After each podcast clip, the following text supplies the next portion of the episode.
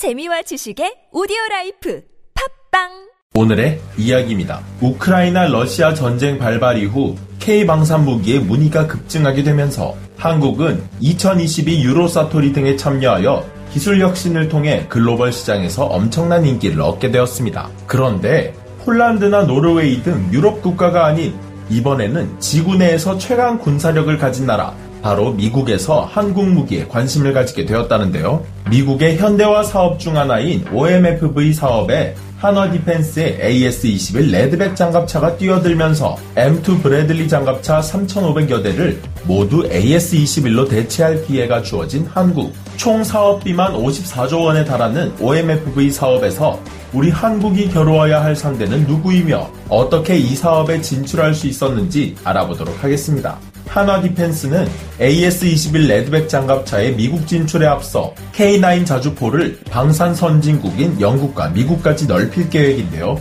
지난해 9월 영국 런던에서 열린 DSEI 방산 전시회에서 한국은 영국 자주포 사업인 MFP의 K9A2 모델을 기반으로 세계 최대 방산 기업인 록히드 마틴사와 여러 방산업체와 함께 팀 썬더를 구성해서 업무 협약을 맺었습니다. 우리나라는 지난 20여년간 튀르키예와의 K9 자주포 라이센스 생산 계약 체결을 시작으로 폴란드, 인도, 핀란드, 노르웨이, 에스토니아, 호주, 이집트 등 총 8개국과 수출 계약을 체결했었죠. 팀 썬더를 구성해서 MFP에 참여할 K9A2 모델은 기존 K9 자주포에서 개량하여 탄약 장전을 100% 자동으로 수행할 수 있는 자동화 포탑을 탑재하고 K6 중기관총 또한 사수가 내부에서 원격으로 통제할 수 있으며 적외선 카메라로 야간에도 그 힘을 발휘할 수 있게 하는 기술 혁신들을 가지고 세계로 뻗어나가고 있습니다. 이런 K9 자주포 수출에 이을 차세대 수출 선봉장으로 꼽히면서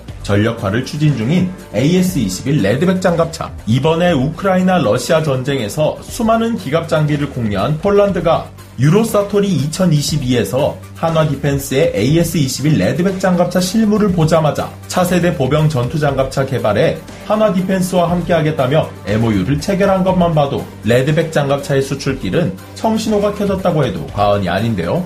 이런 와중에 미 육군에서도 한화 디펜스의 AS21 레드백 장갑차를 눈독 들이게 된 것입니다. 한화 디펜스는 작년 7월 처음으로 미국의 군용차량 개발업체인 오시코시 디펜스와 컨소시엄으로 미 육군의 선택적 유인 차량 OMFV 개발 사업의 2단계인 개념 설계에 참여했는데요. 미 육군의 OMFV 사업에 M2 브래들리 보병 장갑차를 대체할 3,500대의 장갑차에 선정되기 위한 첫 발걸음을 내디딘 이후 1년이 지난 현재 한화 디펜스 AS21 레드백 장갑차가 OMFV 3단계 경쟁을 시작했다고 합니다. 이에 따라 현지 시각 7월 1일 미 연방정부 조달 등록 사이트에 사업 제한 요청서가 게재되었는데요.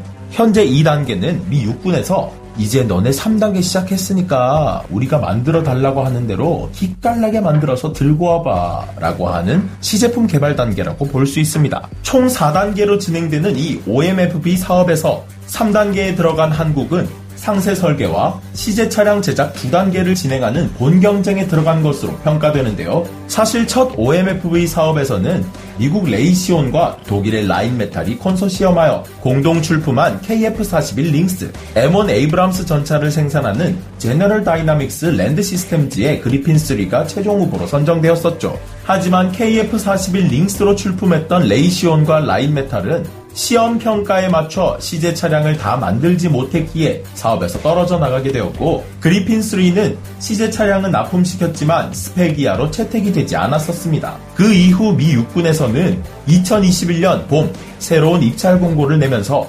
OMFV 사업 2단계에 선정된 5개 업체 중 하나로 오시코 씨와 손잡은 한화 디펜스의 AS21 레드백 장갑차를 선정하였으며 나머지 4개 업체는 기존의 납기를 맞추지 못했던 라인메탈이 미국 법인을 설립해 단독으로 KF-41 링스를 재출품, 제너럴 다이나믹스 랜드 시스템즈 역시 그리핀3를 보완하고 개량하여 새로 출품하였고 그 외에 BAE 시스템즈 미국 법인, 포인트 플랭크 엔터프라이즈라는 방탄복 회사까지 총 5개 업체를 선정했다고 하는데요. 미 육군의 장갑차 기준으로는 최소 50톤급의 전투 중량을 원했고 최소 30mm에서 50mm 기관포를 무장하며 2명의 승무원 외에 6명의 보병이 탑승할 수 있는 공간을 원했다고 합니다. 내부 시스템으로는 완전히 모듈화된 소프트웨어 설계와 오픈형 아키텍처, 사일런트 워치와 사일런트 모빌리티, 즉 스텔스 기능으로 적외선이나 전파를 억제하고 스텔스 기동이 가능하게끔 설계하길 원하고 있는 가운데